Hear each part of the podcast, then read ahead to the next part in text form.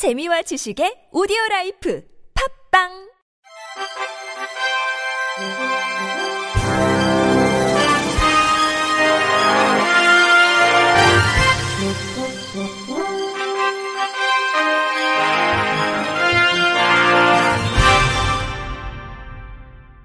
청취자 여러분 안녕하십니까. 6월 첫째 주 주간 KBIC 뉴스입니다. 더불어민주당 최혜영 의원은 장애인이 만 65세 이후에도 활동 보조 및 방문 간호 서비스를 받을 수 있도록 하는 내용의 장애인 활동 지원에 관한 법률 일부 개정안을 대표 발의했다고 밝혔습니다. 이 제도는 장애인의 자립생활을 지원하기 위해 이동 보조와 가사활동 지원, 방문 간호와 방문 목욕 등의 서비스를 제공하는 것으로 현행법상 만 6세 이상에서 만 65세 미만의 장애인만 이용할 수 있으며 개정안은 장애인 활동 지원 제도를 연령 제한 없이 신청할 수 있도록 연령 조건을 변경했습니다. 최 의원은 장애 유형별로 장애인들이 겪는 일상의 어려움은 매우 다양하므로 활동 지원 서비스가 중요하다면서 만 65세가 되면 서비스 시간이 감소하지만 제도는 고쳐지지 않고 있다고 지적했습니다.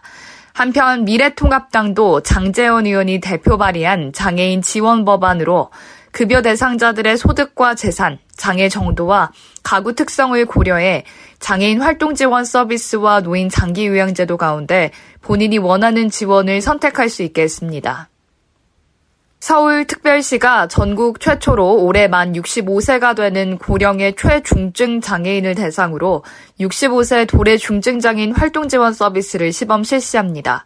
이번 서비스는 최중증 장애인이 65세가 돼도 활동 보조, 방문 목욕 등 장애인 활동 지원사의 일상생활 지원을 계속하는 내용으로 기존에 받았던 활동 지원 시간 중에 국비 매칭 시간 50%를 제외한 나머지 시, 구비 제공 시간만큼 장애인 활동 지원 서비스를 이용할 수 있습니다.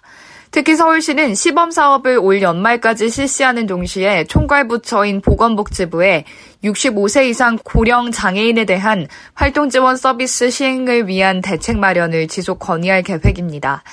장애계 단체는 이번 서울시 지원과 관련해 서울시 장애인 활동 지원 서비스 65세 추가 지원을 적극 환영한다며 보건복지부도 21대 국회의원 개원을 맞아 하루빨리 장애인 활동 지원법을 개정해 시설이 아닌 지역사회에서 장애인이 살 수 있는 사회를 만들기를 기대한다고 말했습니다.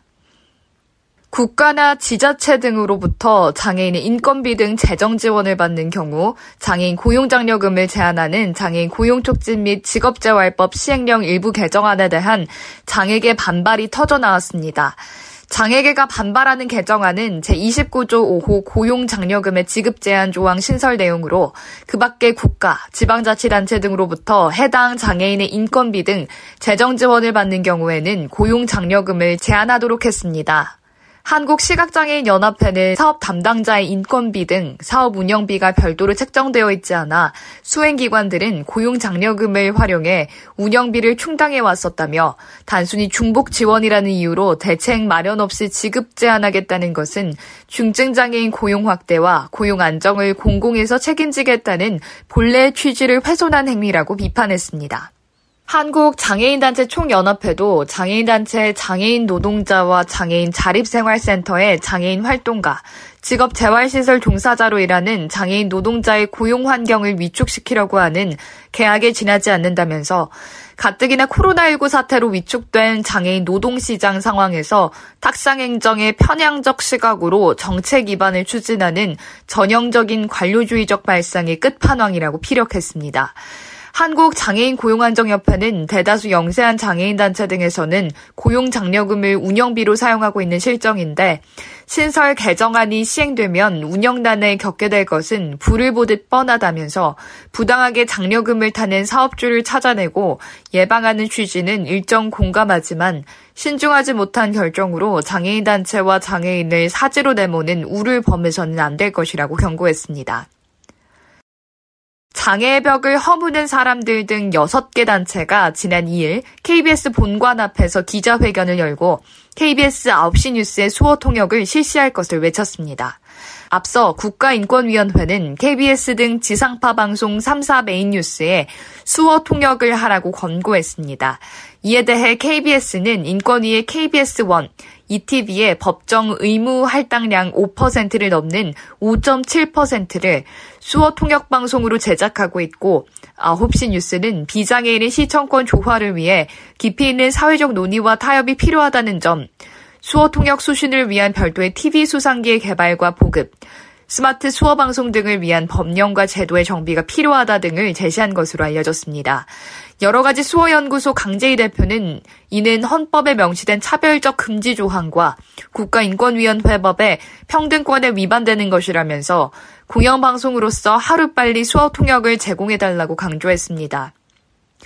언론개혁 시민연대 김동찬 사무처장은 1년 전 똑같은 내용으로 기자회견을 했음에도 수어 통역을 실시하지 않은 것에 대해 안타깝다. 스마트 기술로 소수자를 분리하는 것이 아닌 한국어와 한국어 수어를 동시에 사용함으로써 농인의 존재와 언어를 세상에 드러내야 한다고 목소리를 높였습니다.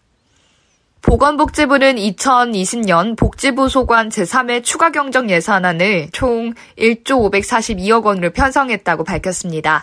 추경안에 따르면 먼저 527억 원을 투입해 긴급복지 지원 요건 완화 기간을 7월에서 연말로 연장해 생계를 위협받는 저소득 3만 가구에 대한 지원을 확대하기로 했습니다. 또 보건소, 병원급 의료기관의 방역 지원 등을 위한 한시 일자리 6,312개를 지원합니다.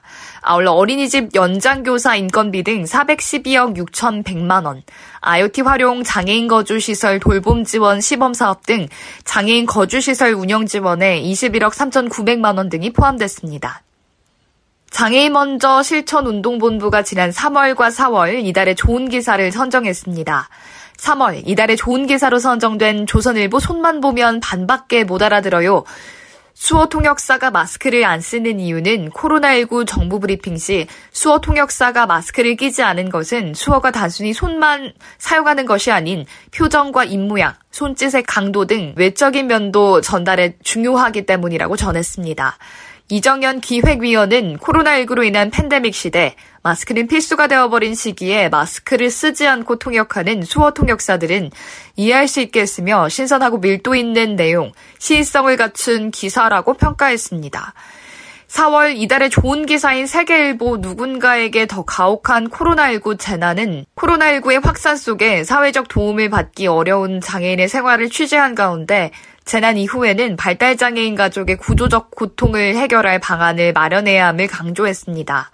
방귀희 기획위원은 코로나19로 더 많은 불편과 더 심각한 고통을 겪고 있는 장애인이 있다는 재난 사각지대의 비극을 잘 지적한 기사라고 밝혔습니다.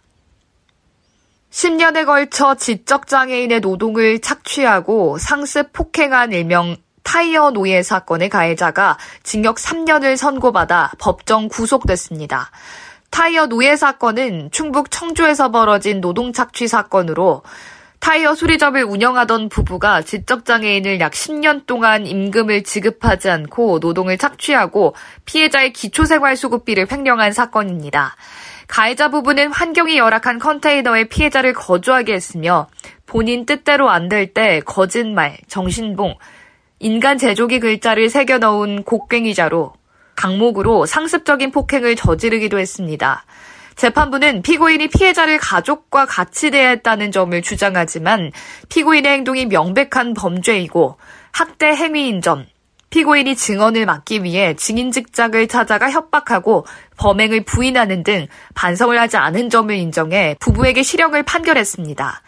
장애우 권익문제연구소 노태우 소장은 장애인 노동 착취 사건의 가해자들에게 손방망이 처벌이 내려지는 현실에서 사회 경종을 울리는 판결이 선고됐다면서 가해자 처벌만으로 피해자의 잃어버린 세월을 모두 보상받을 순 없겠지만 앞으로 남은 민사 소송을 통해서라도 피해자의 권리를 끝까지 되찾을 수 있도록 노력하겠다고 밝혔습니다.